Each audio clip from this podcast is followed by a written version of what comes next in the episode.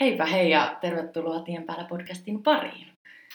Tota, tänään on spessupäivä, sillä mä oon saanut mun ensimmäisen vieraankin tänne paikan päälle. Et ikin arvaamaan jonkun saanut pakotettua tänne mukaan puhumaan. Ja tämän päivän aiheena on, että me puhutaan siis lukiovaihdosta. U S A versus Mexico. Ja mulla on täällä vieraana, haluatko sä itse esitellä itsesi? Voin mä. Mä oon Annika Rihkanen, Mirjan vanha kaveri. Ja tota, nykyään hyssarina täällä Kuopiossa. Ja kauan me ollaan oikein tunnettu. Sä olit laskenut sen. Joo, mä olin laskenut. Mä katson koulukuvista, että kaksituhattakahdeksan me päädyttiin samalle luokalle yläasteella. Joo, kyllä me silloin ala-asteellakin silleen tunnettiin. Tai oltiin niin samassa koulussa, mutta eri luokalla. Joo. Et yläasteella sitten ruvettiin enemmän hengailemaan. Joo, eli nyt voidaan mennä sitten itse siihen vaihdossa olemiseen ja vaihtoon lähtemiseen. Mehän tosiaan oltiin rotareiden kautta kumppanenkin. Ja me oltiin vielä sen saman rotariklubin kanssa. Kan, kanssa. Ei niiden kanssa ollut, niiden kautta kyllä. Siellä vaihdossa. Et meillä oli Aulangon rotariklubi. Ja oli kyllä, mä itse tykkäsin siitä klubista, vaikkei niiden kanssa silleen nyt missään tekemisissä ollut. Mm, se oli hieno klubi. Ja niin. Jotenkin tuntuu, että heidän kautta järjestyi tosi helposti. Tosi ei ole kokemusta muista järjestöistä. Ja eikö Hämeenlinnassa ole useampi rotariklubi? On. Ainakin kolme. Mm. Eikö ollut? Mm. Ja se on aika paljon kumminkin aika. Niin, totta. Mutta mun, mun mielestä mä olin lukevinani, että kun öö, tämä Rotari toimii kahdessasadassa, yli kahdessasadassa maassa, oho, niin niillä on melkein kaikissa sen, niiden maiden niin kuin vähänkään suuremmissa kaupungissa vähintään yksi klubi. Et niitä on kyllä tosi paljon. Siisti. Oletko sä miettinyt, että menisi Rotari-klubiin? No, siinähän on tosi, tosiaan kriteerinä se, että yleensä nämä Rotari-klubin jäsenet on jollain tavalla niin kuin alallaan vaikutusvaltaisia ihmisiä. Ja, ja miten niiden tuolla nettisivuillakin luki, niin tota, jo, jo, jotenkin niin kuin täytyy olla semmoinen hyvämaineisessa asemassa siinä yhteiskunnassa, että sitten he on niitä vaikuttajia siellä klubilla. Yleensähän heillä on tietynlainen tulo. tulo. Muuta kuin Kelan tulo. Joo, työttömyystulla ei pääse. Kun sitten taas se pyö, pyörii ilmeisesti myös niiden ö, jäsenten, niillä jäsenmaksuilla ja tällaisilla. Vitsi sä oot panostanut. Tai siis sä oot ottanut tietoa. Voi olla. Eli oot harkinnut. Summa summarum. Joo, menestyvänä. eh, ehkä siis joskus tulevaisuudessa. En tiedä. Hyvähän ne tekee siellä. Joo, mulla on myös sitten sama, että haluaisin kyllä kuulua. Tai silleen, koska mä muistan niitä, kun meillä oli niitä illallisia siellä, mm. niin oli siellä ihan kiva mennä niinku niiden kanssa. Tai siis se on niin outo. Tai siis en mä tiedä outo, mutta ne tarjoaa siellä ruuat, sitten vaan juttelette ja verkostoidutte ja mm. niin kuin, että oli, mehän sitten käytiin, ainakin mä kävin Meksikossa kanssa sen meidän Rotary-klubin niissä ruokailuissa, niin siellähän tietenkin ne meksikolaiset sitten kyseli aina, että no minkälaista on suomalainen kulttuuri ja mm. ne on niin oikeasti niin kiinnostuneita sit siitä sun. Ja ne järjestää kuuluu siellä muutenkin niin kuin kaikki sitten niin kuin ulkopuolisia luennoitsijoita tietynlaista aiheista ja ne niin. Niin kuin kerää hyvän tekeväisyyteen rahaa siellä ja sitten niillä oli se joku iso hanke on se polion lopettaminen maailmalta nyt. Joo, niin saisi oikeasti vaikuttaa maailmaan mm. osaltaan tietysti, vaan se on ihan eettinen järjestö. Joo, en kyllä itse, tai oli tuo Rotary kyllä ainoa ja oikein mm. tykkäsin mennä niiden kautta. Ja siinähän oli kans näistä vaihtohommista, niin mun mielestä se oli edullisin, eikö ollutkin? Kyllä se taisi olla joo, koska ne maksaa aika ison osan myös siitä. Niin, se joo. Just. Ja sittenhän ne myös, miksi mä tykkäsin Rotarysta vaihtoklubina, vaikka sinänsä kokemusta ei muusta ole. Se mitä tutkin, niin se, että et juuri kun Rotary-klubin jäseneksi vaaditaan se tietty semmoinen niin kuin sosiaalinen asema, tai mm. se, että niin kuin, et sulla on oma talouskunnossa ja niin kuin tietynlaisessa asemassa olet, niin se takaa sit myös, että sun host-perheet siellä vaihtamaan Rotary-klubissa, niin ne on hyvin sitten taas niin kuin pärjääviä ihmisiä, että ne pystyy pitämään oikeasti huolen. Joo. Mutta ja se tuo siihen kokemukseen sitten tietyllä tapaa ekstraa, että sitten kun he pystyvät ehkä anta, niin kun antaa sulle niitä kokemuksia sitten. Totta. Niin vielä tälleen, että en sanonut tuossa alkuun, että tämä toimii silleen, että kun minä menin ensin vaikka Meksikon vaihtoon, niin Meksikosta sitten lähti yksi vaihtari, joka tuli sitten mun perheeseen. Että tämä Rotary menee vähän tälleen, että vaihdetaan päikseen näitä lapsia perheiden kesken. Kuuluuko sun porukas Rotary-klubiin, koska mun ei kuulu? Ei kuulu. Joo, juu, että se ei vaadi sitä, että et itse kuuluisi millään. Ja mun mielestä siinä oli myös se, että ei ole pakko kuitenkaan äh, niin kuin ottaa sitä vaihtaria sun perheeseen. Mm. Kyllähän sä voit niin kuin sanoa, että halua, että ei sekään ole niin kuin este sille, että jos sä haluat lähteä vaihtoon, mutta sun perhe ei halua ottaa vaihtariin, niin ei sekään sitä estä kuitenkaan sun lähtemistä. Ja siellä, sit siellä kohdemaassakin se, tykkäsin siitä, että Rotary Klubi tosi pitkälle on ajatellut ne kaikki, että sulla on aina siellä vastuuhenkilöt, aina ihmiset, joille sä voit soittaa Joo. siellä kohdemaassa, että susta oikeasti pidetään huolta, että se ei ole mikään semmoinen, että sä vaan menet random perheeseen ja sit se on siinä vaan mm. viikoittain. Mekin käytiin siellä Rotary-tapaamisissa ja siellä ne Rotarit järjestää matkoja sen maan sisällä Joo. ja niin oikeasti tosi paljon tekemistä ja muiden vaihtareiden kanssa olemista. Se on kyllä totta. Mutta siinä oli tosiaan haku vaihtoon. Mitä me mietit? Lukio ekalla se oli. Se oli sit tosi pitkä prosessi ja melkein tietenkin, kun me molemmat lähtiin sen verran kauas mm. tästä, jenkit, Meksiko, niin oli kaikki viisumihommat ja tällä. Et mä en edes muista, mitä kaikkea siinä oli. Paperihommia oli ihan hirveästi. Ihan pinopina. Mutta oltiinhan me nyt tietenkin niin kuin alaikäiset meidän vanhemmille. Se oli varmaan oikein mukavaa aikaa sumpia niitä papereita. Kyllä, siis itsehän me ei tehty mitään. Niin. Siis äitihän niitä kirosi. Joo. Itse kävin, no suurlähetystössä kävin. Joo, kyllä. Mä en tiedä, miten Meksikoon, mutta ainakin jenkkien, jenkkien, jenkkiviisumia on tosi vaikea saada. Niin siihen vaaditaan ihan älytön määrä paperitöitä mm. ja lääkärikäyntejä ja siis kaikkea. Niin. Siis tyylin, että saat seitsemäntoistavuotiaista, sulta katsotaan rikosrekisterit ja kaikki. Niin ja... Ui, no niin, noin mä oon vaan kuullut kyllä jenkkiviisumista. Joo, jenkkiviisumia on tosi vaikea saada. Mutta ei Meksiko ollut mitenkään vaikea. Musta tuntuu, että Meksikossa on vaan kaikki vaan tänne, ketkä halajaa. Et sitähän siinä oli... Meillä itse asiassa vähän semmoinen kuumottava tilanne, kun mä menin sinne Meksikoon ja sinne Meksikossa saa sen niin väliaikaisen viisumin eka. Mm, ja sun pitää sitten uusia se tavallaan sit siihen vuoden viisumiin. Okay. Niin meidän host-perhe meinasi unohtaa tämän. Ja kun mäkin tietenkin itse olen ulkomaalainen, alaikäinen, niin eihän mä niinku ymmärrä näistä jutuista mitään. Yeah. Että kyllä mä ehkä vähän näen, että se on niiden vanhempien vastuu hoitaa nämä. Niin mähän mentiin viimeisenä päivänä sitten sinne suurlähetystöön silleen, hei! By the way, tässä on semmoinen yksi juttu, että uusitaanko tämä. Ja onneksi se nyt sitten onnistui. Että niinku, no onneksi. Kun tajus silleen jälkikäteen, että siinä olisi voinut käydä kanssa silleen, että se olisi vanhentunut ja ollut silleen, että kiva Mira, kun kävit, mutta bye. Kyllä. Miksi sä halusit lähteä jenkkeihin? No tota, mullahan ehkä vähimmäisenä kriteerinä oli, oli se, että mä haluan oppia englannin kieltä ja mä halusin maahan, jossa puhutaan mm. englantia ehkä tosi myös oman epävarmuudenkin takia siitä, että menisi maahan, jossa ei ollenkaan osaa toisen maan kieltä. Et se oli ehkä semmoinen mm. tietynlainen än äs-oma turvavaihtoehto se, että siellä puhutaan englantia äidinkielenä. Ja sitten mun vaihtoehdot oli Australia, öö, taisi olla Britit, Kanada ja U S A. Ja niistä mä ehkä eniten halusin sinne jenkkeihin tai Australia. Ja sitten mä pääsin onneksi jenkkeihin. Mutta, ja sitten toinen kriteeri myös se, miksi, miksi vaihtoa ylipäätänsä hain, oli se, että, että mä olin hirveän ujo. Ja semmoinen, että vaikka introvertti vieläkin on, mm. niin se oli tosi jotenkin näkyvä siinä teiniässä. Se on aika rohkeita sitten kuitenkin introverttinäkin uskaltaa lähteä vain. Niin mäkin olen ajatellut.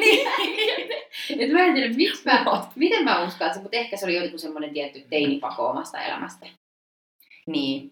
Se voi olla omasta pikkuangstista, että sitten sit jotenkin halusi vähän niin kuin aloittaa elämän uudestaan ja olla se ihminen, joka haluaa olla, eikä mm. semmoinen seinäruusu koulussa tyylisesti. Totta. Niin sitten sekin ehkä, että, että tiesi, että semmoinen jenkkikulttuuri on tosi ulospäin suuntautuvaa. Niin. Ja ajatteli sitä, että miten ne omat motiivit sopii siihen maahan, mihin menee. Mutta kyllähän se, niin kuin, eihän mä tiedä niistä maista mitään. Näin jälkikäin niin, päin, kun ajattelee, että eihän sitä, mä en tiedä, voiko sitä tietää, mikä on itselleen se sopivin maa. Koska kaikki, jotka on ollut missä vaan maassa, niin on aina rakastunut siihen maahan. Mm, ja sanon, että tämä oli just oikea vaihtoehto. Niin, kyllä. Ja se on kyllä hyvä. Et ehkä vaan niitä omia motiiveja, että miksi menee. Ja sitten mm. katsoo, että mikä tutustuu vähän maan kulttuuriin. Että on niin. semmoinen itselle sopiva ja mihin on itse tottunut. Jep. Mä en itse tiedä, miksi, miksi mä ylipäätänsä halusin vaihtaa. Mä, mä, mm. mä, en, en mä edes niinku... Hauska idea varmaan. tai siis niinku... ei, tuntemattomia ovat Mirkon tiet. Et niinku en tiedä. Ja mullahan oli siis, että mähän sain ensin paikan... S A S-järjestön kautta, että mä olisin päässyt jenkkeihin alkujaan lähteä vaihtoon. Mutta koska se oli vähän sellaista ikää, mä olin kuusitoista kun silloin, niin mä vähän mokailin ja tein alaikäiselle laittomia juttuja, niin tota, mun vanhemmat ilmoitti, että en ole muuten lähdössä vaihtoa. Ymmärrän kyllä mun vanhempien mm. päätöksen se, että koska sen S A Sin kautta se olisi maksanut kymppitonnin ainakin mm. siis päälle, ihan hirveitä summia kyllä. rahaa lähettää mut sinne niin kuin jenkkeihin. niin mun vanhemmat ilmoitti suoraan, että sorry, et et ole menossa, koska eihän, niin kuin, miten ne uskaltaisi lähettää mut sinne jenkkeihin joku toisten vanhempien niin kuin vastuulle, mm. kun ne niin kuin, ei pysty kontrolloimaan tällaista kapinoivaa teiniä itsekään edes niin kuin mm. Suomen puolella. Et ymmärrän kyllä niin kuin jälkikäteen. Mm. Ja tässä on kyllä se, että niin kuin, tässä on ollut kohtalon niin kuin, sormet pelissä, koska sittenhän mä hain, olin hakenut kuitenkin sit silloin Meksikoon vaihtoon. Ja sittenhän mulle tuli sit se, just tämän rotareitten kautta tulikin, että hei, me lähetetään sut, me lähetetään sut, lähetetään pakettiin vai? Mutta niin kun, me, sä pääsit meidän kautta Meksikoon lähtee. Niistähän me käytiin pitkät keskustelut mun vanhempien kanssa. Eli se oli silloinkin viittavaille, että olet päässyt? Joo, joo, joo. Okei. Että kyllä silloinkin oli vähän silleen, mutta kun tähän tuli just se, että se oli sen verran paljon halvempaa. Ei ole niin kallista lähtää mua mokaamaan sen. Hyvä luotto oikeasti. Tältä mä kuulun. Fiksut vanhemmat. On. Mut ymmärrän. Mutta siis just niinku, on vaan onnellinen, että pääsen sinne Meksikoon. Ja koska kyllä se niinku, tuntuu ehkä, että se oli mulle se oikea vaihto. Tai niin kuin just puhuttiin, että kaikki sanoi, että se oli mulle oikea. Mm. Mutta mä oon onnellinen. Mä opin siellä espanjan kielen. Mä olin käynyt lukiossa espanjan. Ne... Okay. Niin, okay. Eihän meillä ollut monta kurssia. Yksi, Ko- kaksi, kolme. kolme. Kaksi. Mä sanoin kanssa kolme. Joo. Niin, että sen mä muistan, kun mä menin sinne Meksikon lentokentälle ja ne mun vanhemmat tulee hakemaan mua siellä. Niin eihän mä osannut sanoa mitään muuta kuin, että moi ja mulla on kylmä espanjaksi. Ja sitten katsoo mä vähän silleen kuin hullu. Täällä on kolmekymmentä astetta lämmintä. Niille mennään. Pitää niin. Puhuuko sun, puhuuko sun vanhemmat englantia kuin? Öö... Mikä tää kommunikaatio oli tää siis, no meillähän oli se, että mun host-veli oli ollut vuotta aikaisemmin Jenkeissä vaihdossa. Oh. Niin sehän puhui täydellistä enkkuu. Ja mut sitten vanhemmat, ne ymmärsi enkkuu, mutta ei ne ihan hirveästi puhunut sitä. Tämä oli siinä ensimmäisessä perheessä. Mutta sittenhän siinä oli vähän kyllä se, että koska oli niin mukava puhua sitä enkkua niiden mm. sisarusten kanssa, mm. niin mä en espanjaa oppinut niin kuin ihan heti. Mä opin sen vasta kunnolla silloin kolmannen kuukauden jälkeen, kun mä vaihdoin perhettä. Mm. Ja kun siinä mun toisessa host-perheessä ei sitten niin kuin puhuttu enkkua ollenkaan. Mutta ehkä tällä niin kuin yhteenvetona, että tavallaan et voi tietää, että mikä on ns. Se oikea kohde. Kaikki kohteet ovat oikeita. Et ehkä vaan pitää miettiä se, että haluatko sä, kiinnostaako sua enemmän lähteä Eurooppaan, mikä on sellainen kieli, niin kuin, mikä, mitä sä haluaisit oppia. Haluatko sä edes oppia mitään kieltä, vai haluatko sä vahvistaa mm. sitä entistä. Tai onko joku kulttuuri, mistä erityisesti on kiinnostunut. Joo. Ehkä sekin myös, että kuinka paljon haluaa lähteä omalta mukavuusalueeltaan pois, koska mitä kyllä. kauemmas sä lähdet tästä Euroopasta, niin kyllä se kulttuuri on ihan eri. Niin on. Mutta sitten taas sitä vahvemmin ehkä suosittelen sitä. Mutta niin, missä kaupungissa sä olit? Tai mikä osavaltio? Ja kerro tarkemmin. No siis Jenkkeihin kun mä pääsin, niin mulle ilmoitettiin, että semmoinen osavaltio, osavaltio kuin New Mexico. Mä en ollut siis kuullutkaan tämmöisestä osavaltiosta, vaikka niin luulin tietävän Jenkeissä. Mä olin siis aivan järkyttynyt, koska sittenhän mä googletin tämän kaupungin siellä osavaltiossa, joka oli Albuquerque. Ja mähän muistan, me googletettiin yhdessä näitä. Joo, siellä on niitä intiaanikuvia. Ensimmäiseksi Googlesta intiaanikuvia ja buffaloita. Ja siis mähän olin aivan järkyttynyt, että minä pyysin Jenkkeihin. Ja minä niin kuin ajattelin jotain New Yorkia. Niin, no, kuten varmaan kaikki. Kuten varmaan kaikki. Mä stereotypia mm. jenkkilä. Ja sit sieltä tulee oikein anteeksi, intiaaneja. Ja piip, editoinnille piip, mä piippaan jälkikäteen. Niin, tota, mä olin siis aivan järkyttynä ja mä tyliin itkin kerran siitä, että, mä niinku, että nyt mä joudun oikeasti munkin ihan hellettiin. Ja toki sit, siis ihan turhaa oli nämä huolet. Ja kyllähän se sitten laantoi, mä olin vaan iloinen, että mä pääsin jenkkään. Mm. Mutta se jotenkin, että eihän se Google antanut mitään kuvaa siinä mun kodista oikeasti. Kun tää Albuquerque on, tai New Mexico on siis Texasin viereinen osavaltio siinä vasemmalla puolella, Meksio, Meksikon rajalla. Siellä on tosi paljon Meksikosta väestöä ja siellä on hirveästi alkuperäiskansaa, eli näitä pueblo-intiaaneja, joilla heillä on sitten reservaatteja siellä eri puolilla osavaltio. Mä oon tästä tosi iloinen, koska se Albuquerque oli New, New Mexicon isoin kaupunki. Ja tämähän on tuttu kaupunki. kaupunki myös joillekin ehkä Netflixistä tutusta sarjasta Breaking Bad. Kyllä, kyllä, kyllä. Se oli oikein hyvin silloin just, kun mä siellä olin, niin, niin. se oli just kuuluisaksi siitä. Ja sit se oli hienoa, koska mä sain niin kuin jenkkikokemuksen, koska siellä on ihan, ihan jenkkejä. Niin. Suurin osa niin. kuitenkin se on Yhdysvallat. Siellä toimii niin kuin kaikki... Kaikki niin normaalisti Yhdysvaltojen tapaan, vaikka osavaltiot on tosi itsenäisiä. Mutta sitten mä sain palaan sitä Meksikoon, missä säkin olit, koska se oli kumminkin puoliksi. Ja sitten vielä sitä alkuperäiskansaa näin. Et siellä oli niin tosi monen niin kuin yhteisön ja kansakunnan niin kuin semmoitteita sitoumia. Tiedätkö, että siellä oli, siellä oli vähän niin kuin täällä rannikolla tai jossain, että monet tiet oli englanniksi ja espanjaksi, mm. tai sitten siellä oli semmoinen Sandias-vuoret. Eikö se ole vesimeloni? Mitä? Niin, espanjaksi. Siis Aa, on... kyllä. Anteeksi. Mitä sä selit? On. Niin, se oli Sandias-vuoret, koska ne värjääntyi vaaleanpunaiseksi aina iltaisin. Eikä. Siellä oli hirveästi tämmöistä, että oppisit niinku sitä kieltä sit vähän muutenkin. Puhuttiinko siellä espanjaa? Siellä oli tosi paljon niinku espanjan kielisiä. Joo, kyllä. Oliko niillä alkuperäiskansalla jotain omaa kieltä? Ei, ei. No en mä en sinänsä päässyt niihin silleen tutustu, kun niillä oli omat reservaatit sen kaupungin sisällä, jossa niillä ne. on omat poliisit ja oma vähän niin kuin pienhallitus ja, tai hallitushallinta.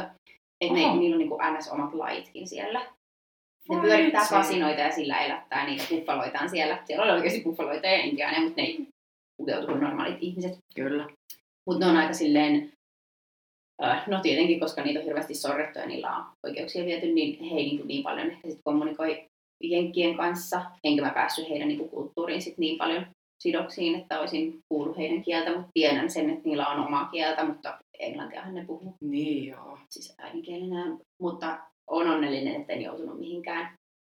Ehkä pohjoisimpiin osavaltioihin, kun enemmän suhteet stereotyyppisiä jenkki-osavaltioita ja kaupunkeja. Tää oli tosi tämmönen omaperäinen kokemus. Ei olisi voinut kyllä paremmin mennä, vaikka haluan sitä vähän itsekin. Niin, totta. Mutta avoimen mielin kun menee, niin huomatkaa, että tästäkin tuli sitten semmoinen positiivinen kokemus, että mm. vaikka ensin ehkä on semmoinen, että ei vitsi, että mihkään ihmeen peräihin kielen mä oon lähdössä. Ja sitten se maailmankuva siitä, että mulla on nyt ihan eri käsitys, mitä jenkit on niin. laajemmin Joo, kyllä. kuin se, että mitä telkkarista näkee. Mutta miettiinkö joku, niin kuin munkin perheeseen tuli Meksikosta semmoinen tyyppi kuin David, niin mieti, kun se on googlannut vaikka Hämeenlinnan, niin mieti, mitä siellä on tullut. Joku, joku keski... Ei mitään. Joku vanha linna. Joo. Keskiaikainen linna. Sitten vaan sillä aulangon näköt on, niin wow. Wow. Niin, heillä on ollut kyllä varmaan jännät paikat miettiä, että mihinkä on tullut. Kyllä, meillekin tuli jenkeistä. Mm.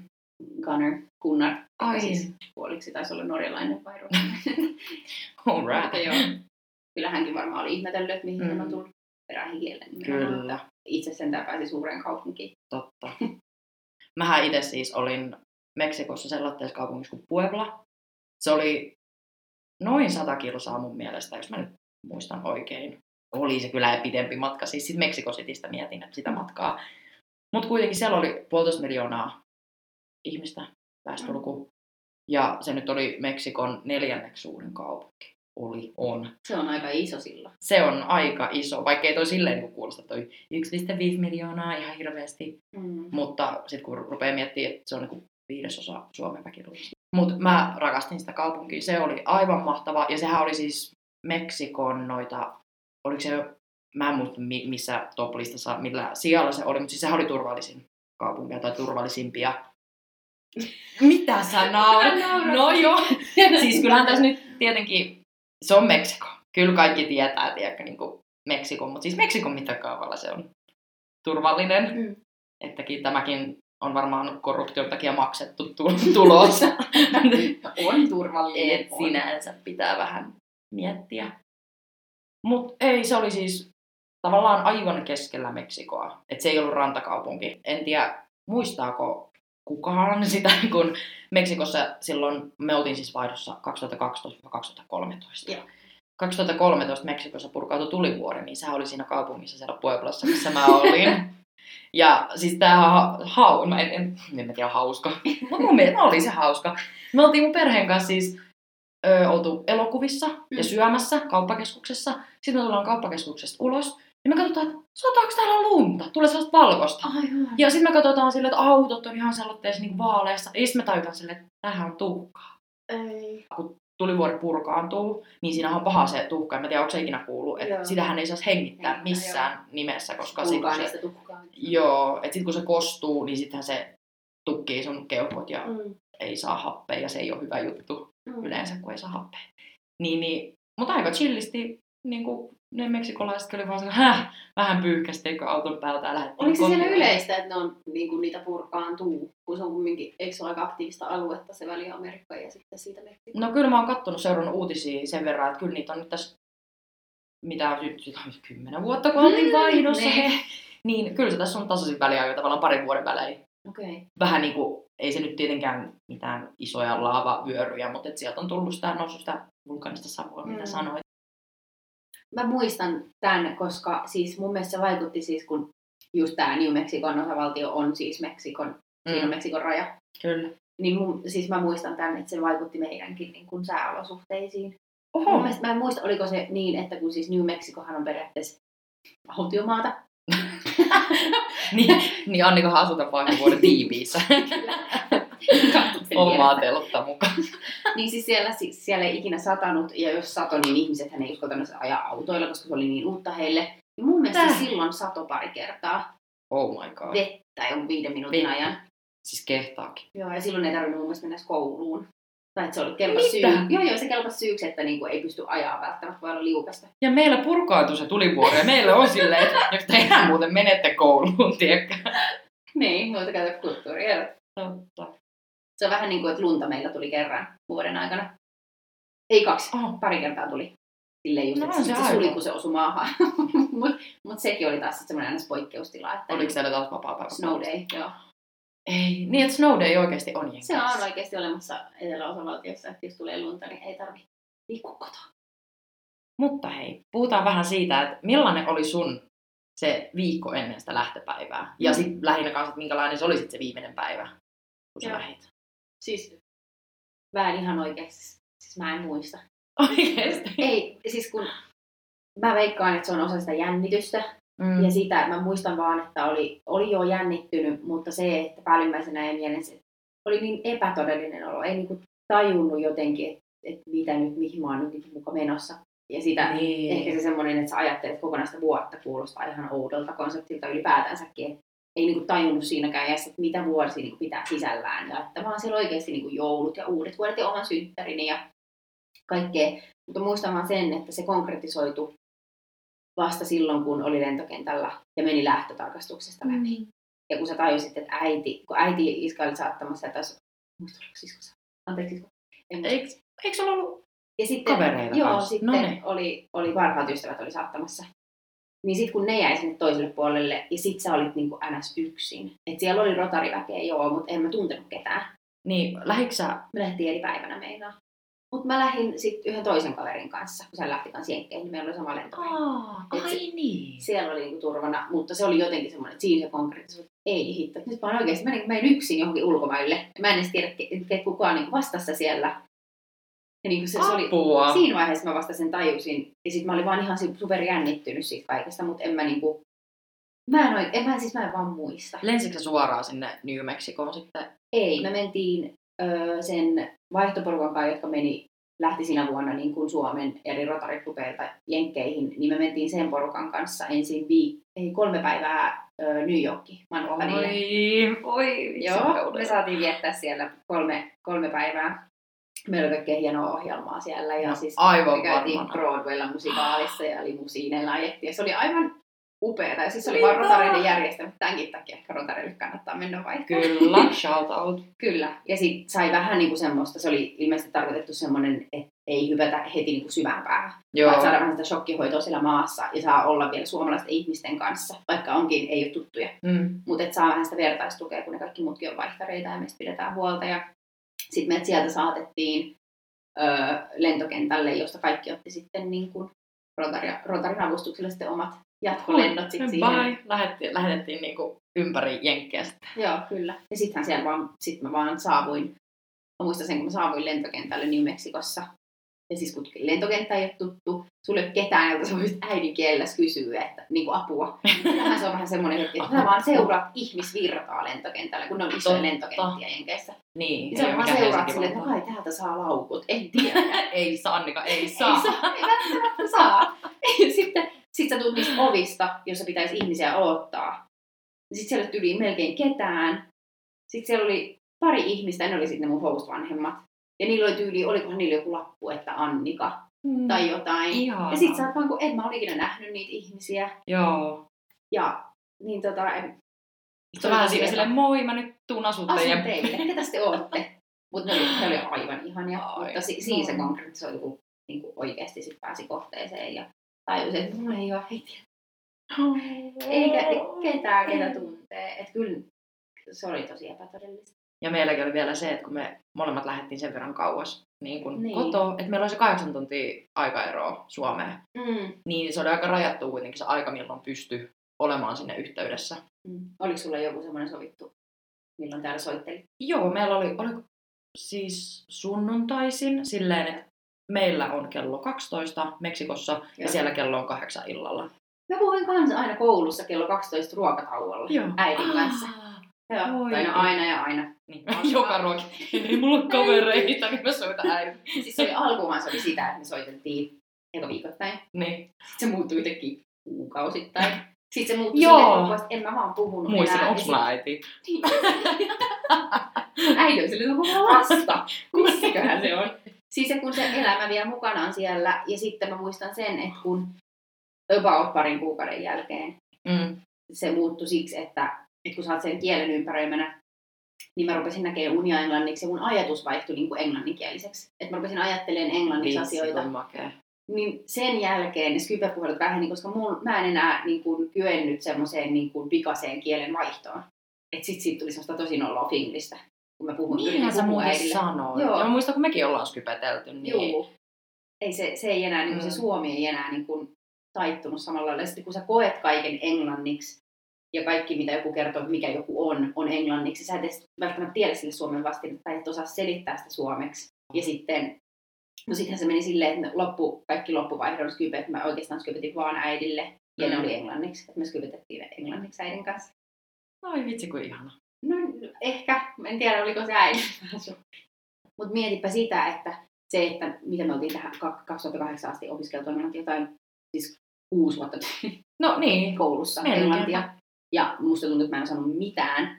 Mä oon oikeasti pari kuukautta mm. englanninkielisessä maassa asun, ja mun vaihtuu jo unet englanninkieliseksi. Niin se on ihan hullua, että niinku kuinka paljon se kieli edistyy heti, kun siinä ei ole tuommoista... Niinku opetussuunnitelmaa niin sanotusti, totta. Että hinkataan kielioppia, vaan sitten se käytännön niin kuin, elämistä. Totta. Se kertoo siitä, että ei ehkä kannata niin kuin, ajatella sitä, että en mä osaa kieliä, en mä voi lähteä vaihtoon. En osaa minä. Nyt osaan. Totta.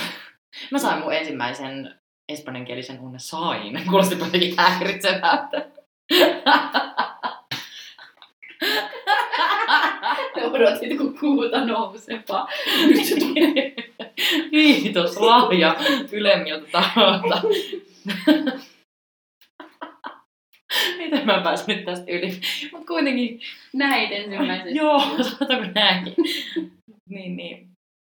Vaan sen jälkeen, kun mä olin kuukauden ollut siis Meksikossa. Se on tosi nopea. Joo, ja sehän on siis hauska uni sinänsä, että eihän mä silleen osannut espanjaa. Mut kun tietenkin mä... Kun mä herään, mä tajun, että okei, tää uni on tavallaan ollut espanjaksi. Joo, joo. Että se on puhuttu niinku sellaisella kielellä, mitä mä en välttämättä ymmärrä jotain sanoja, mä muistan siitä. Mm. Mutta se oli hauska. Ja kyllä mulla itselläkin vaihtui ajatukset ja aika paljon oli sitten espanjaksi jossain vaiheessa. Mm. Se, ehkä se, se vaikuttaa hirveästi siihen, että kun sä puhut, niin sä et joudu päässäsi kääntämään suomesta sille kielelle niitä asioita, mitä sä puhut sun suusta, koska sit sä pystyt niinku suoraan mielestä puhumaan. Niin. Niin se helpottaa sitä kommunikointia, että aivot niinku... Hienosti niin kuin, tota, on niin elastiset, että pystyy no, niin kuin, niin kuin, vaan vaihtamaan se. Jaha, mullakin jotain sanoja espanjaksi, millä mä en edes tiedä suomenkielistä korviketta. Tosi moni ruoka oli siis sellaista, että mulla sanottiin, että, että tässä on chicharronia. Ja mähän en pitkään tiennyt, mitä se on. Kun, no, se on, ö, onko se uppopaistettua sian nahkaa? Oh, no, kyllä. Niin, kun tää just. Että just se, että mä olen kind of onnellinen, että mä en välttämättä ihan kaikkea tiedä. Tässä oli ehkä just se syy, että mä en halunnut googlaa kaikkea. Mm. Mutta koska meksikolainen ruoka oli aika, se oli täydellistä. Se oli ihan villiä. Joo. Tämä vähän karkastaa meidän aihe Lähä. siitä, kun puhuttiin siitä, että minkälainen lähtöpäivä oli. Mutta siis mulla itsellä oli siis viikkoinen lähtö. Mä olin tehnyt kunnon aikataulun. Mä muistan, mä olin sopinut, että maanantaina mä näen näitä kavereita, tiistaina näitä kavereita, keskiviikkona sukulaisia. Mulla oli joka päivällä silleen, että mä halusin kaikille sanoa silleen moro. Ja mähän lähin, öö, oli Hämeenlinnassa on ne vanajafestarit. Joo. Mähän lähin siellä vanajafestareitten sit niin kuin jonain niinä päivänä sunnuntaina. Mä muistan sen, sä olit siellä, joo. Joo, niin sehän sinänsä oli mulle lottovoitto, koska sit mm. kun kaikki hämeenlinnalaiset nuoret oli kaikki, mutta siis suuri osa mun kaikki kaverit oli siellä. Mm. Niin mä pystyin siellä sit niinku viimeisen kerran vielä sanoa kaikille. Eikö se mene vähän itkujuhlaksi? Meni. Mä muistan, että me itkettiin siellä. Kyllä. Me lähdettiin seuraavana aamuna lentokentällä. Mun vanhemmat heitti mut, mun veli tuli mukaan. Ja mulla kans oli mun parhaita kavereita mukana. Ja meillä oli kans se, että me lähdettiin suomalaisten porukalla. Eri, tai se oli suomalaisia porukkaa eri puolilta Suomea tullut sinne lentokentälle. Me lähdettiin yhdessä just kaikki sinne Meksikoon. Mutta se oli kyllä tosi absurdi, kun mä muistan, kun kävelin niitä Helsinki-Vantaan portaat ylös, ja sit mm. kääntyy siellä portaiden yläpuolella ystästään leffasta ja vaan vilkuttaa, että hei hei, ja kaverit poraa siellä, ja äiti poraa, ja sitten itse on vaan silleen, adios! Niin kuin nää vuoden päästä. Mä olin tosi innoissaan, se oli tosi absurdi, tosi outo. Mm. Mutta se oli myös kiva, että lähti just sillä porukalla, sillä suomalaisporukalla. Mehän mentiin nimittäin Mexico Cityin, ja mehän vietettiin siellä sitten joku se vi- pitkä viikonloppu. Niin, niin samalla lailla vähän niin. Mä en, mä en ollut aikaisemmin tajunnut, että se on varmaan rotareiden juttu. Että se on jo semmoinen niin sopeutamis, sopeutumis, semmoinen vähän, että on hauskaa ennen kuin sitten tulee lämähtää mm. päin näköpäin. Muistatko kuukautta, milloin se lähti? Mikä kuukausi? Heinäkuussa. Milloin? Niin, niin mä lähdin elokuussa. Joo, joo, heinäkuun lopussa. Ja mähän olin siellä melkeinpä, mä olin niinku viikkoa vajaa vuoden siellä, koska... Mm. Mä, niin, kyllä. Viisumi olisi loppunut sitten. Mä taisin olla vähän vähemmän. Koska sä tulit takaisin? Mä tulin juhannuksen. Niin, joo, no melkein vuosi, mutta mä muistan sen, että mä olisin halunnut olla pitempään, mutta viisumihan menee umpeen, että meillä oli takaraja lyöty Jenkeistä, että sit, sit on käynyt aika... Ja sit jos Jenkeissä menee viisumin yli, mm. niin sit on vaikea päästä enää takaisin Jenkeihin, ne saattaa mm. niin kuin silleen katsoa sinua niin kuin... Kriminaali. Kriminaaliksi, joo. Sitten hei... Puhutaan vähän noista, mitä on tullut koettua tuolla vaihdon päällä. Niin, muistaakseni, mikä oli sulla semmoinen niin paras kokemus? Voiko sellaista nimetä sellaista niin yksittäistä parasta kokemusta? Niin mä tässä mietin just, että eihän jotenkin, just kun mä tätä mietin, että mikä olisi paras kokemus, niin teki mieli sanoa, että se koko vuosi itsessään oli paras Sama. kokemus.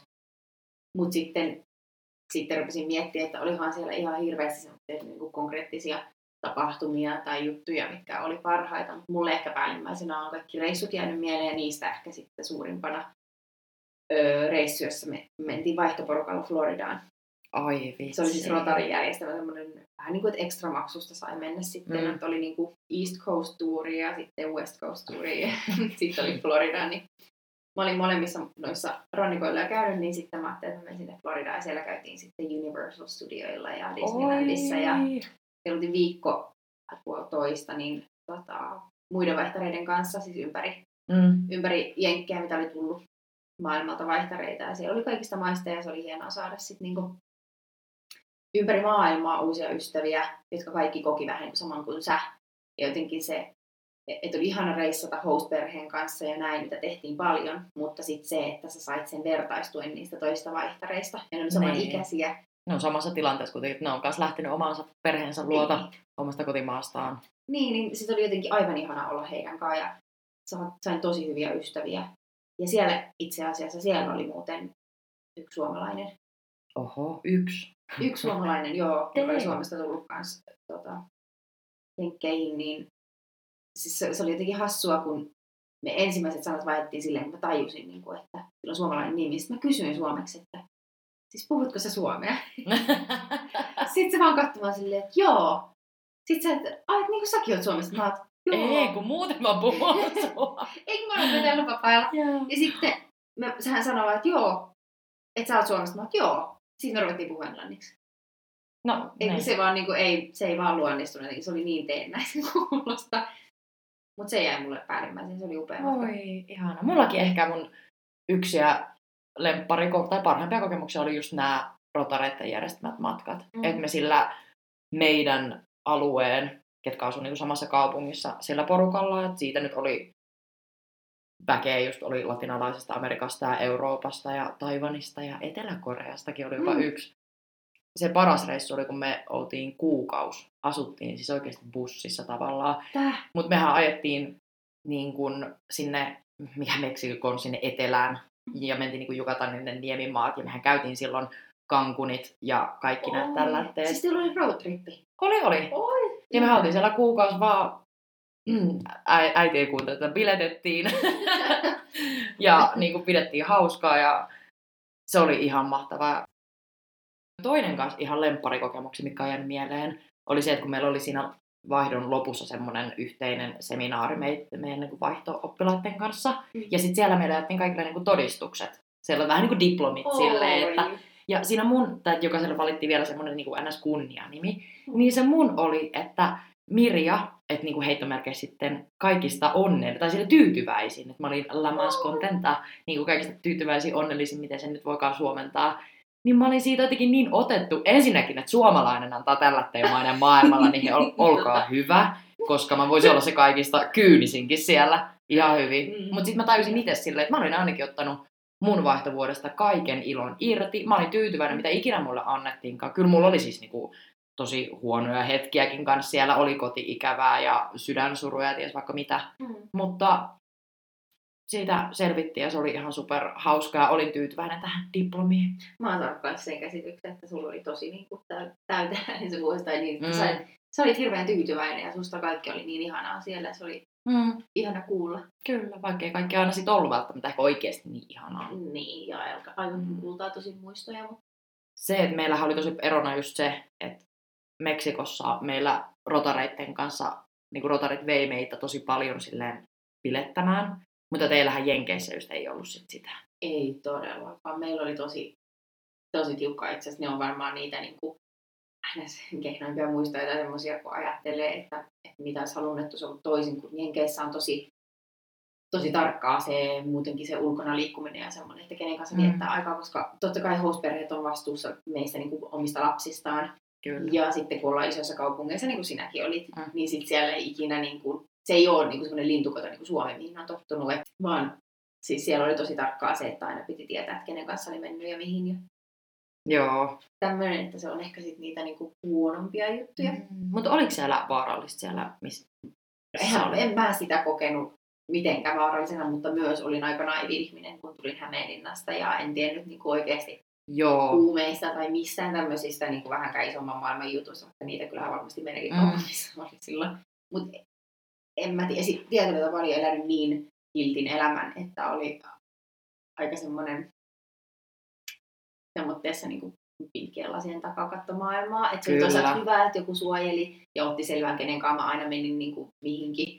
Mutta siis olihan tämmöinen tapaus, mikä on jäänyt mieleen, että et mä sanoin, kun mä menin kouluun, että mä menen mun ystävän Sidnin kanssa leffaan koulun jälkeen. Sidnillä oli auto, niin kuin kaikilla siellä kavereilla siihen aikaan. Ja Että et mä tuun sitten sen leffan jälkeen takaisin kotiin. Mä nousin host-äitin autosta, kun se droppasi mut kouluun.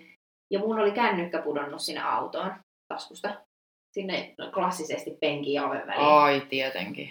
Ja sitten me mentiin sinne leffaan, ihan niin kuin mä olin host-äitille sanonut, kun mä pääsin kotiin. Niin hän oli ihan raivona siellä kotona. Ja sitten sanoi, että hän oli niinku just soittamassa poliiseja. Että hän ei saanut suhun yhteyttä. Ymmärrän kyllä joo, nyt mutta... Mutta kun mä, mä en saa toisaalta tehnyt mitään, mitä mä sanoin, että mä en... Niin, kuin, mä niin sä tulit kuitenkin ajoissa. Joo, joo, kyllä, kyllä. Aa. Mutta kun hän ei ollut saanut mua kiinni, että, niin, että mikä leffa se oli. Se oli lähettänyt mulle siis viestin.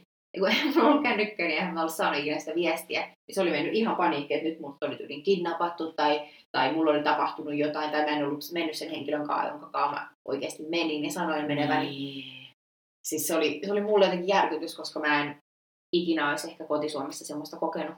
Tai niin kuin, että jos muun ei saa heti yhteyttä, että ajatellaan aina mahdollista. Mm. Eikä sitten koskaan toistunut, mä sanoin, että mulla ei ollut kännettä, että mä oon pahoillani, että mä, mä en tiennyt, että on näin tarkkaa tämmöinen Totta.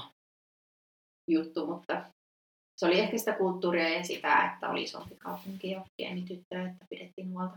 No ymmärrän. Toihan on niin hauskaa, koska mulla ensimmäisen viikkoa, kun mä olin Meksikossa, mm. niin mun host-vanhemmathan kysyi multa, että Mirja, että onko sulla tänä viikonloppuna jotain bileitä, mihin sä oot menossa? Oikeasti? Joo, että mähän olin siis kuitenkin seitsemäntoista, kun mä tänne vaihtoon lähdin, mm-hmm. mutta tässäkin on se kulttuurillinen ero, että kun Suomessa sanotaan, että lähdetään bilettään, niin sä oot aika lailla yhdeksänkymmentä prosenttia se, että vedetään armolliset perseet, tiedätkö, ja tälleen. Mutta kun siellä se N S-fiestat, niin, niin ne on sitä, että, niin kuin, että kyllä mä myönnän, join silloin pari koronaa siellä, niin kuin, että se oli just, että mentiin vaan istuskelee, pelattiin jotain bilistä, katsottiin leffaa, että niitä kutsuttiin tavallaan bileiksi sitten. Niin kuin, että me vaan niin kuin hengailtiin luokkalaisten joo, kanssa joo. yleensä. Ja sitten yleensä siihen kuului sitten se pari pisseä. Niin, niin, mutta ei semmoista biletystä, miksi sitten ehkä täällä. Niin, sitä, niin. se just. Ajateltais. Että on hauskaa, että sitten vanhemmat sitten vei mut sinne ja haki. ja tälleen. Mm. Mutta sielläkin olihan Meksikossa just se, että ei siellä yksin kuljettu, ei siellä ole mitään asiaa niin kuin ollut. Niin, ois ollut. Mutta kun oli tämmöinen naivi suomalainen, mm. niin tietenkään sä ajattelet, että no kyllähän mä voin kävellä tästä pienen matkan. Mm. Mutta... Joo, ei, sitä ei tule ajatelleeksi. Toki mm. sitten esim. Meillekin oli niin pitkät välimatkat siellä Jenkeissä, niin. Että sieltä mä en olisi ikinä voinut kävellä tyyliin. Niin asuiko sä sellaisella asuinalueella siellä, jossa oli aidat ja ne vartijat? Joo, meillä oli siis itse asiassa kaksi host-perhettä. Mm. Rotarilla tai kyllä yleensä olla. Kolme, koska Joo. on se raja, että saisi vähän niin kuin eri näkökulmia siitä kulttuurista, ettei ei tota vaan yhteen perheeseen sitä rajata, ja sitten tietenkin perheellekin helpompi, kun ei tarvitse kokonaista vuotta. Joo, kyllä. Vuotta huolehtia toisen lapsesta, niin tota, mulla oli kaksi perhettä. Ensimmäinen asui tota, vähän niin kuin läntisellä puolella kaupunkia, ja toinen itäisellä puolella kaupunkia, ja se toinen okay. koti oli siis semmoinen aidottu asuinalue, mm. mihin, mihin tota, pääsi vaan sitten porttikoodilla. Ja sitten useilla kavereilla oli just semmoisia tota, asuinalueita, että niissä oli ihan vartijat porteilla. Ja Joo. sitten piti ilmoittaa, että ketä olet menossa tapaamaan ja miten ollaan sovittu. Ja sitten ne varmisti sieltä listasta, että sun nimi oli listalla. Aika crazy. Joo, se oli vähän outoa, koska mä, eihän mä sitä rikollisuutta siellä nähnyt tai mitään tämmöistä kokenut. Niin. Mulla oli tosi turvallinen olo koko ajan, mutta sitten ehkä siitä tuli semmoinen olo, että no ehkä täällä sitten jotain on. Tai nämä ovat tosi varovaisia, kun täällä tämmöisiä alueita on. Heitettikö sut aina bussilla sitten kouluun? Vai käytitkö niitä koulubusseja, niitä keltaisia hienoja? En, en käyttänyt. Kyllä semmoisessa pääsin käymään, mutta en mä semmoisella mennyt kouluun. Mä pääsin siskon, host-siskon kyydillä aina. Okei. Okay. Kävitkö samaa koulua? Joo. Joo. Joo. Me oltiin vähän niin kuin samalla luokalla. Vähän? Ei niin kuin. Siellä ei ollut semmoisia luokkia. Ai. Samanlaisia, että ne oli oppituntimääräisesti. Niin joo. Opiskelijat siellä. Mutta mä pääsin aina Saran kyydillä. Mm. Aina sain kyydin. Mm, mulla oli myös sama, että mä sain aina vanhemmilta kyydin. No itse asiassa joskus kyllä rupesin kulkemaan bussilla sitten, okay. että kun meni ristiin. Se on kyllä kanssa.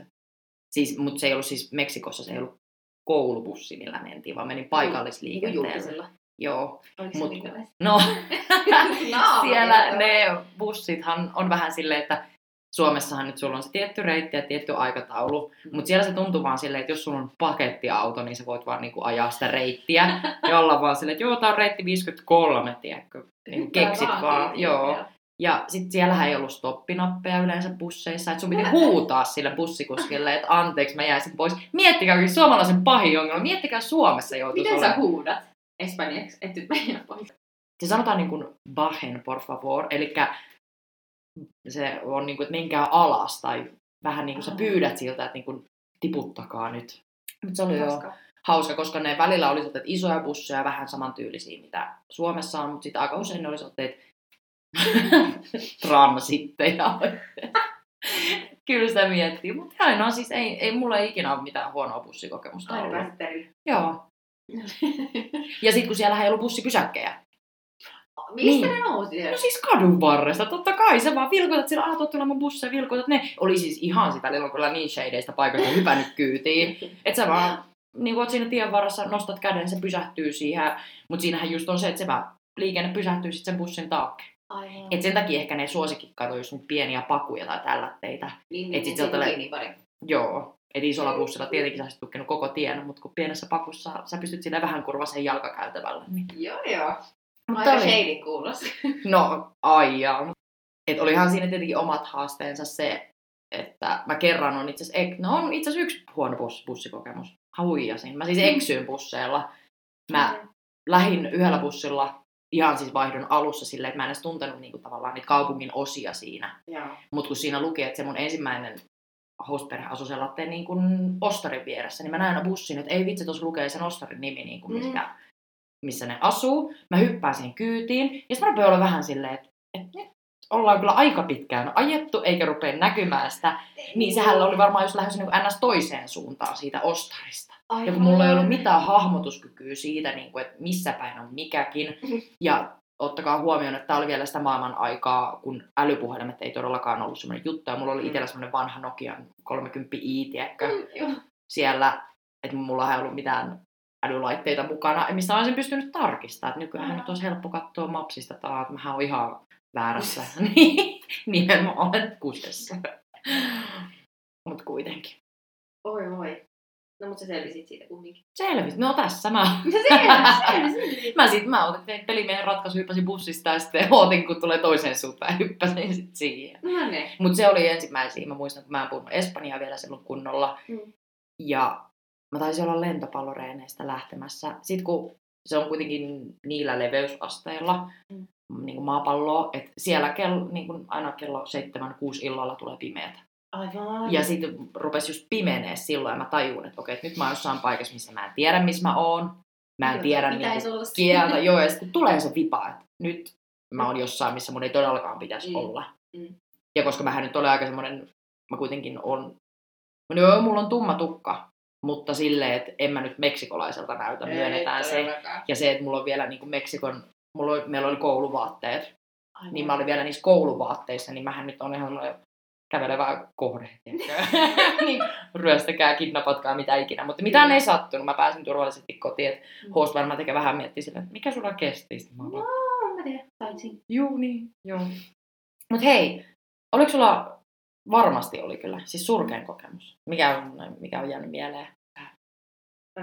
No yksi oli to, toki tää, tää leffa, leffa hässäkkä. No joo. Se, että meinattiin poliisit soittaa perään kotiin huolissaan asiasta, josta itse ei ymmärtänyt yhtään, että joku voisi olla edes huolissaan. Mutta ehkä just se semmoinen... Mm. En, en mä tiedä, kun ei ollut yksittäisiä ehkä tuu mieleen aktiivista unohtelua. Mm. Semmoitteita niinku paskoja hetkiä. Mutta sitten ehkä yleisesti muistaa semmoisen niinku väistämättömän tilanteen, kun tulee semmoinen yksinäinen olo. Varsinkin joo. Alkuaikoina. Pahimmat oli ehkä just tää tämmönen, että koulussa, koulussa kun alkoi niin kun ruokatauko ja oli yleensä omat eväät.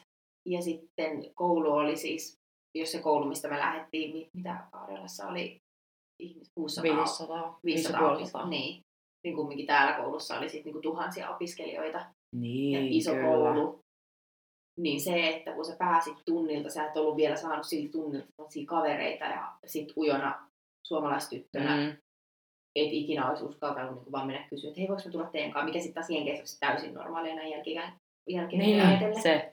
Oliko siellä sanottu cheerleaderin pöydät? Oli! Siis aika ei niin näkyvästi mitä leffoissa, mutta siellä oli selvästi, sä tiesit, ketkä on koulun niin kuin kingit. Ja ketkä on niitä nörttejä, jotka on vuorossa.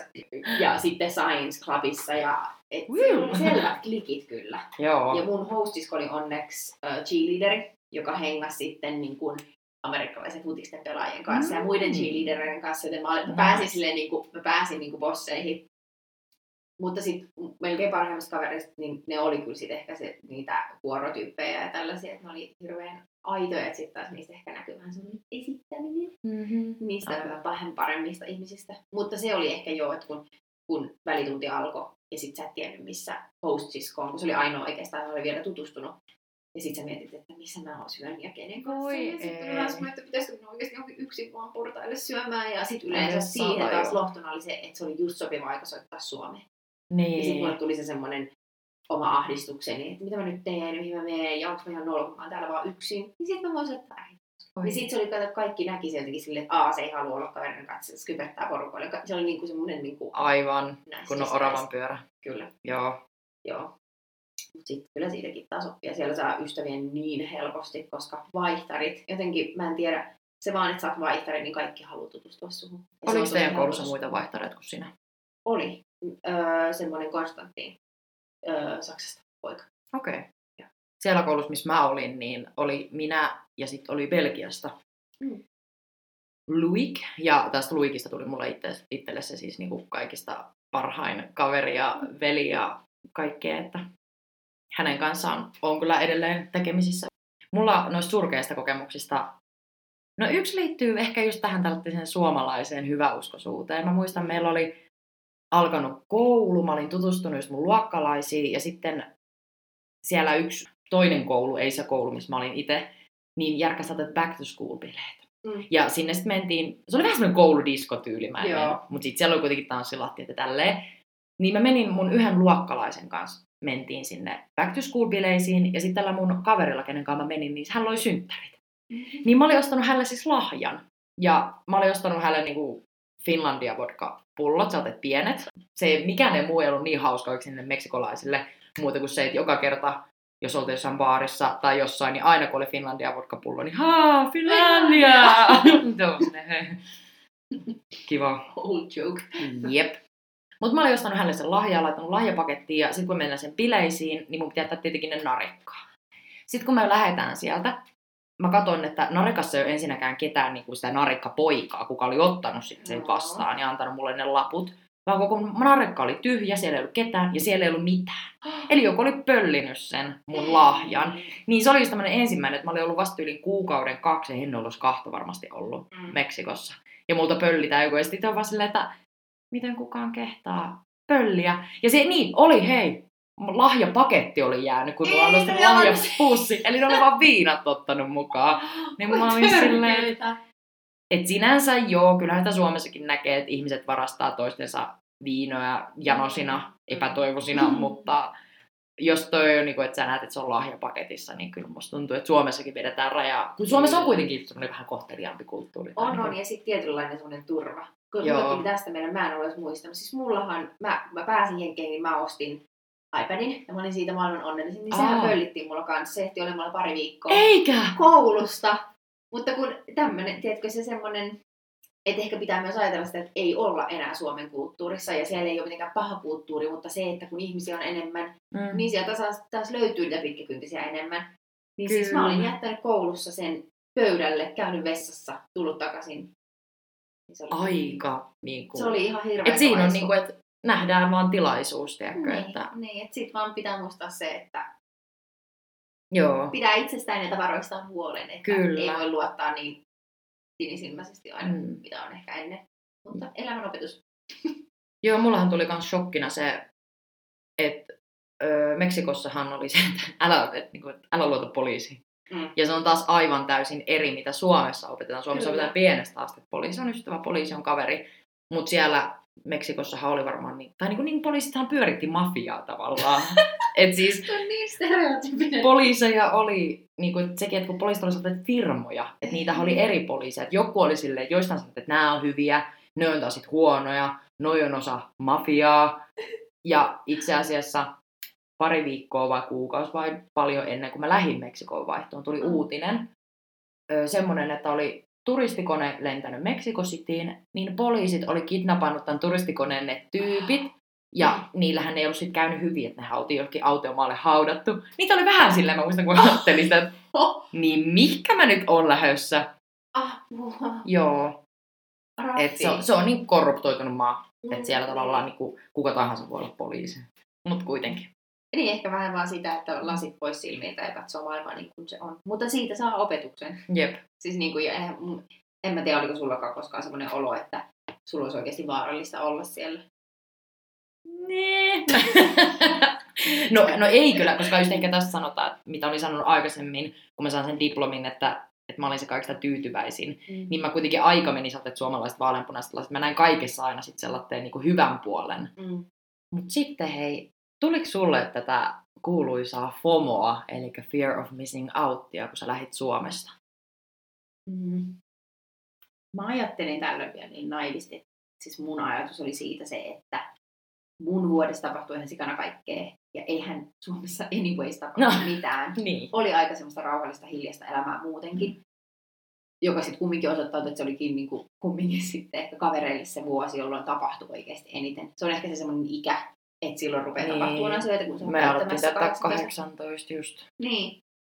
Mutta siis mulla ei ollut minkäänlaista FOMOa lähtiessä, koska mä jotenkin ajattelin, että no, mulla on hyvät ystävyyssuhteet, ne niinku tulee olemaan anyways, ja että et niinku mihin, mihin tää mukaan sit vuodessa menisi. Eikä osannut ajatella sitä, että miten paljon nuoren elämässä tapahtuu vuodessa. Mutta mulle tuli se, mulle tuli jäätävä FOMO sit, kun mä tulin Suomeen. Vaihdosta. Et sit mulle tuli vasta semmonen, että apua, mitä kaikki on tapahtunut ja ketä nää tyypit on ja, ja, ja jotenkin se, että se dynamiikka oli vähän muuttunut. Et sit mulle tuli se FOMO ja siitä itse asiassa vaihdossa siinä koulutuksissakin siitä painotettiin, että yleensä kulttuurishokki ei ikinä tule silloin, kun sä lähdet vaihtoon. Kulttuurishokki tulee sit, kun sä tulet kotiin takaisin. Totta. Niin kun tajuu palaa siihen. Arkeen. Ja sit jotenkin on, on niin, se vuosi on niin intensiivinen, mm. että jotenkin tuntuu, että siinä kulttuurissa olisi ollut kymmenen vuotta.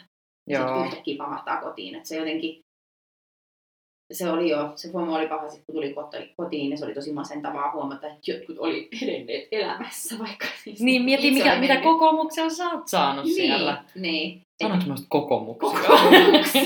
Mitkä kokoomukset olet saanut? Mainoksen haisu. Äänestäkään numerolla.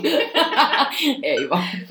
Mut joo, ei, siis toisaalta siis täysin turha. Joo. Mutta ihan... Mutta rupesiko sua kaduttaa se, että sä olit ollut vaihdossa? Ei. Siis silloin kun mä tulin, niin mua kadutti se, että mä olin vapaaehtoisesti lähtenyt Jenkeistä Suomeen. Siis mä en halunnut olla Suomessa, mä halusin takaisin ihan hirveästi. Ai niin, sulla oli jo tää. Joo, mä halusin ihan hirveästi takaisin ja se oli niinku se itkun aihe, että mä en halunnut Suomeen. Ei ollut kyse siitä, että olisi voinut kotiin. Siis halusin kotiin, oli ihana nähdä perhettä. Niin oli kiva nähdä kavereitkin, eikö se ollut? Joo, joo, joo, oli, oli toki. Mutta sitten jotenkin se vaan, siellä oli niin ihana olla, että mä halusin takaisin. Ja ei, mutta ei ikinä tullut semmoista, että enpä olisi lähtenyt. Ei ikinä. Joo. Ja sitten sekin kaikki tommonen homopelko sun muu, niin se häviää sitten, kun sä taas integroidut siihen omaan elämään Suomessa. Niin, kyllä sitä löytää sitten Suomessa taas N S-paikkansa. Mm. Onhan se erilainen, mutta kyllä se on antanut sitten niinku... Sullakin varmaan oli, että kun oli lähtenyt vaihtoon, niin oli oppinut vähän pois tästä suomalaisesta arkaluontoisesta asenteesta. Et uskalsi ehkä niinku tutustua ihmisiin. Joo, ja kaupassahan mä tervehdin kaikkia. Apua! Joo, mun sisko häipä silmäiset päästä, kun me mentiin just ekoja kertaa kauppaan. Ja sitten, tiedätkö, kun sä Suomessa joku on hyllyllä ja sä ohitat sen, niin yleensä sä vaan tönäset sitä. Ne. Tai vähän silleen... Äh, miten sä menet tuolla kaupassa? Tönhit tuolla! Varokaa, jos Annikan näette tuolla. Silleen, että tosi vaikeasti, että sä et voi kysyä, että saanko tietää. Tai anteeksi, mä niin, tästä, sä et puhu ihmisille, niin se, että oli isot käytävät, mm. ja siitä jos mä oon kolme ihmistä ohi, joo. Niin se, että mä menen edes läheltä toista ihmistä, niin mä sanoin tyyliin jotain, että excuse me, sorry, sorry, excuse me, coming through. Siis kaikkea tämmöistä, ja siis että ei juman kautta. Ja sitten, että mä menen kassalle ja mä oon silleen, niin kuin englanniksi vielä, että moi, mitä kuuluu, ihana paita. Ja siis tosi semmoista, niin kuin, just semmoista small talkia, joka oli siellä niin arkipäivää ja outoa, jos sä et sanonut mitään. Ja nyt se oli vaan silleen. Halo. Mutta eikö se tulekin paljon luontevammin eri kielellä kuin suomen kielellä small talkia? Tulee. Tulee. Koska eihän suomessa se on tosi tykkää. Ihana paita. Silleen. Niin, tai se on niin helppo heittää. Niin kuin... espanjaksi tai englanniksi, miten menee. Mm. Mutta sitten Suomessa, jos sinulta kysytään, miten menee, niin sitten sun pitää oikeasti kertoa. Miten, miten sulla menee. Niin, se on kyllä ihan niin. Totta, jo silloin eri merkitys täällä. Niin, että nämä olisivat on... näitä kulttuurijuttuja. Että... Niin, ja sitten et... musta tuntuu, että se on persoonasidonnaista, että kun mä puhun englantia, niin se on eri semmoinen ekstrovertti persoona kuin mm. sitten suomeen, niin se on heti paljon introverttimpi ja semmoinen hillitympi. Niin. Että et ei käytä tunneilmaisuja niin paljon olla mm. suomakielessä. Joo, ei todellakaan. Tuliko sulle FOMO? No, mullahan kävi päinvastoin kuin sulla. Silleen, että mullahan oli FOMO siinä vaiheessa, kun mä olin lähtemässä sinne. Mm. Ja vähän just kun tällä jälkikäteen miettii, että mitä mä olisin täällä kaivannut. Niin. No siis kaverit, perheet, joo. Mutta kyllä, niin, kyllä mua vähän jätkätti just se, että hitsi, että mä olin ihan varma, että mun kaverit on vaan unohtanut mut sitten. Tai niinku... Ne pitää jotain kivoja bileitä, mistä mä jään paitsi. Mutta Jeesus, tietäisitpä millaisissa bileissä mä oon ollut. Nyt taas kaikki rotarit ja äiti ei kuuntele. Mutta niin mä oon ollut itse sellaisissa bileissä, mitä kukaan mun kaveri olisi kokenut. Mm. Ja sit mä tajusin siinä jossain vaiheessa, oli pari kertaa, tai mä tosi paljon skypettelin siis kavereiden kanssa, mutta pari kertaa oli siellä latteita, että mä skypettelin niille silleen, että ne oli jossain kotibileissä. Ja sit mä olin Aa, vähän niitten mukana siellä kotipileissä. Niin kyllä mulla niistä joistain tuli vähän silleen, että et, mm. et siellä ne vaan niinku, että unohtaakohan ne mut ja mm. silleen, että hitsi, että kun mä voin olla tuolla paikalla, että vitsi, olisi varmaan kivaa. Ja kyllä se välillä oli, kun tuli vaihdosta, mm. että ne välillä puhui niistä jostain bileistä, että ei Joo. vitsi, muistatteko ne? Mm. Niin kyllä se vähän oli itse silleen, että no en ollut siellä. Olin niin vain Meksikossa rannalla. Että sä et voi sitten taas niille puhua, että muistatteko ne Meksikon bileet? Joo. Ei sulle ketään kenekaan muista sitä, niin se on ehkä se pahin siinä. Totta. Että kun kukaan ei kysy, että no oliko sulla sielläkin vaan niin. Tällainen, että se on ehkä se pahin. Mä en oikein muista sitä, kun mä tulin takaisin. Että kun sä sanoit, että sulle tuli siitä semmoinen, että sä olisit halunnut takaisin Jenkkeihin. kyllä mullakin ihan varmana oli siis se, että, niinku, että olisin mielelläni kyllä jäänyt sinne Meksikoon. Mm. En usko, että mä olisin niinku sitä, mutta musta tuntuu, että mä elin sen vuoden tavallaan vähän silleen, että okei, tää nyt on tämmönen vuoden rykäsy. Mm. Mä oon vuoden täällä. Vuoden rykäsy. Se on niin. Älä sano kaikkea ääneen. Siis mä, siis sanotaan, kyllä mä siellä selvinpäinkin olin ihan niinku kaikille, mut kuitenkin. Niin, että kun mä tulin takaisin, ei mulla sen jälkeen tullut semmoinen, että ei vitsi, mä halusin jatkaa mun elämää siellä Meksikossa, koska mä tajusin sen kuitenkin, että ne mun vaihtarikaverit, mm. ne lähti kotiin, että ei se mun elämä olisi siellä sit samanlaista enää, jos mä jäisinkin sinne asumaan. Että nyt mulla oli niin hauskaa se, että kun mä olin vaihtarina siellä ja mun koulunkäynti oli sellaista, että mä vaan istuin siellä luokassa, mm. eihän mun tarvinnut tehdä mitään tehtäviä, koska niin, ei, ei umaraa, en, ei, en puhu espanjaa. Kyllä. Mutta Annika, kerros, mitä vaihto on sitten sulle niinku antanut? No, jos mä pistän lyhyesti ja ytimekkäästi, koska sit, jos mä rupean tästä välättämään, niin siihen ei tule loppua, koska niitä asioita on niin paljon. Mutta siis lyhyesti ja ytimekkäästi on se, että mä sain paljon ystäviä, ihania ystäviä. Mä sain periaatteessa uuden äidinkielen. No, en tiedä, nyt se on jo vähän hiipunut, mutta siis mm, niinku, periaatteessa uusi äidinkieli ja tapa ajatella. Siis tuhansia kokemuksia, joita mä en olisi ikinä saanut missään muualla. Ihan hirveästi rohkeutta ja niin kuin itseluottamusta itseeni ja omaan toimintaan. Ja sitten mä opin ihan älyttömästi itsestäni. Siis toi on ihan hullua, koska ette arvaa, mulla lukee tuolla listassa nämä aivan samat asiat. Ihan samat. Ihan samat siis asiat. Et vaikka oltiin eri maissa samaan aikaan, mutta ehkä tämä on tämä, mitä sitten vaihtaa antaa. Mm, ehkä se on sitten se totuus. Mm. Mutta kyllähän sun tietenkin täytyy heittäytyä näihin siihen vaihtoon. Mm. Et sun, niin. Et oot niiden paikallisten kanssa, oot muiden vaihtareiden kanssa, opettelet sen kielen. Sitten jos sä vaan olisit vaikka kahden, jonkun toisen suomalaisen kanssa, puhuisit vaan suomea siellä koko ajan, niin ethän silloin oppisi mm, siitä mitään. Mm, tai vaan omassa huoneessa. Ootko sä ollut niihin sun ystäviin tai perheisiin nyt yhteydessä vaihdon jälkeen? Kymmenen vuotta tästä on kulunut jo. Niin, siis harmillisen vähän. Toki ajatellaan, että on kymmenen vuotta kulunut. Niin on vaikea pitää yhteyttä ihmisiä, jotka on toisella puolella maapalloa. Ja kyllä. Siis aika on ihan eri heillä. Että se, että jos mä yritän ottaa meidän sopivaan aikaan yhteyttä sinne, niin sieltä tulee aina vuorokauden päästä se vastaus. Niin, totta. Koska heillä on todennäköisesti silloin yö tai aamu. Se on hidasta toi kommunikointi. On, niin sit kun toisaalta siellä oli, niistä ihmisistä kehittyi sun perhe ja parhaat ystävät. Ja sä ajattelet, että ikinä unohdat, että puhut joka päivä niille. Ja sit kun sä tulet kotiin, niin sit taas se elämä vie ja se, että sä pääset taas tähän rytmiin. Vie niin paljon energiaa, että sit sä et niinku, se on vaikea sit yrittää elää kahta elämää taas. Et sit pikkuhiljaa se hiipu. Siis eniten mä pidin kavereihin yhteyttä. Et me skypeteltiin tosi paljon vielä muiden vaihtareiden kanssa sen jäl- lähden jälkeen. Ja sit tietenkin sähköposteja ja kortteja sit niinku perheen kanssa ja näin. Mutta tota, kyllä se sitten hiipu. Ja nyt, nyt se on lähinnä vaan sitä, että mitä somessa kommentoidaan. Joo. Meilläkin on aina, meillä on siis WhatsApp-ryhmä sen meidän porukan kanssa, mm. niin me laitetaan toisillemme sitten aina, että hyvää joulua, hyvää uutta vuotta. Niin. Ja jos joku huomaa silleen, ei vitsi, tuolla on synttärit, niin sit saatetaan laittaa sen yhteiseen ryhmään. Joo. Mutta ei lähinnä. Välillä sinne tulee jotain tosi huonoja memejä tai tällätteitä. Mm. Mutta sitten on ihana huomata, näinkin pitkän ajan päästä, ja vaikka mäkin olin vaan niin kuin yksi vaihtari heidän elämässä, joku siellä koulussa, niin vieläkin tulee synttärin näinkin Facebookiin. Joo. Sille, jopa puoli randomeet tulee, että hei Annika, ihanaa synttäriä ja on tosi kova ikävä. Se on aivan ihana tunne, että on jäänyt mieleen niinkin pienenä tekijänä heidän niin vuosissaan. Et vaikka se, niin. se oli mulle iso kokemus, mutta he oli kotimaassaan ja mä olin vaan joku random. Mutta silti, että niinku, niistä ne, on jäänyt merkejä. Että sä vaan menit niiden piiriin. Niin. Itsellä on kyllä kanssa sama, että Facebookissa mun host-perheet onnittelee. Tai itse asiassa ainoastaan kyllä yksi host-perhe. Ne muut ei oikein käytä somea, mm, silleen varsinkin niin, ne vanhemmat. Joo. Niin, ky- niin tuossa tulee kyllä tosi lämmin fiilis ajatella, että niinku, minkä lähtemättömän vaikutuksen on ehkä joihinkin tehnyt. Mm.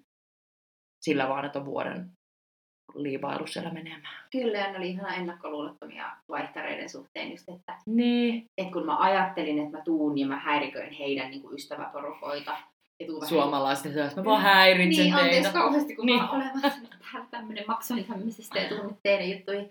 Mutta kun niiden asenne on niin päinvastainen, että mitä eksoottisemmasta maasta sä oot tai mitä kauempaa sä tuut, niin sitä enemmän ne vaan haluaa jutella sulle ja niin kuin, niiden mielestä sun aksentti on ihan älyttömän siistiä. Siis kaikkea, mitä itse ei todellakaan ajattele. Joo. että ne niinku oikein tulee iholle ja kyselee ja tosi semmoista niinku ei-suomalaista meininkiä, niin se, on, se oli helppo mennä sinne ja sitten muistaa vielä vuosien päästä.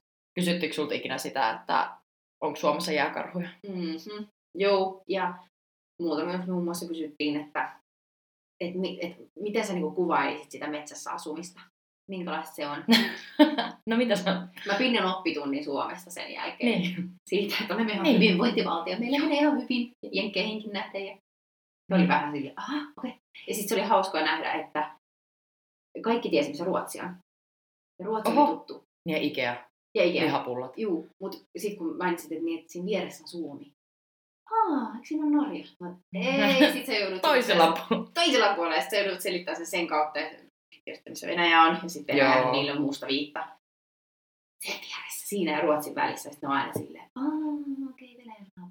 Meksikos meitä aika paljon yhdistettiin. Että mut kysyttiin se, aina kun sanotaan Suomessa, mm. tai noin aina, suurimmalla osalla kerroista, kysyttiin, että aah, et onko siellä jääkarhuja? Mm. No, ei. Mm. Sitten on se, että aah, että... Sehän on siinä Venäjän vieressä, todettiin, jes. Sitten ne on silleen, että niin, ettekin varmaan jotte paljon vodkaa, koska on niin kylmä, että pysytte lämmin, lämpiminä. Niin mä olisin, että no, tähän löytyy myös muita keinoja, mutta kyllä.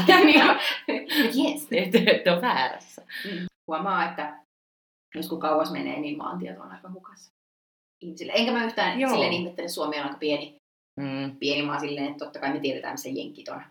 Koska se on tosi näkyvä valtio, mutta... Ja jenkit ei välttämättä itsekään aina tiedä, missä on. Ei, ei tiedä. Ei mm. todellakaan.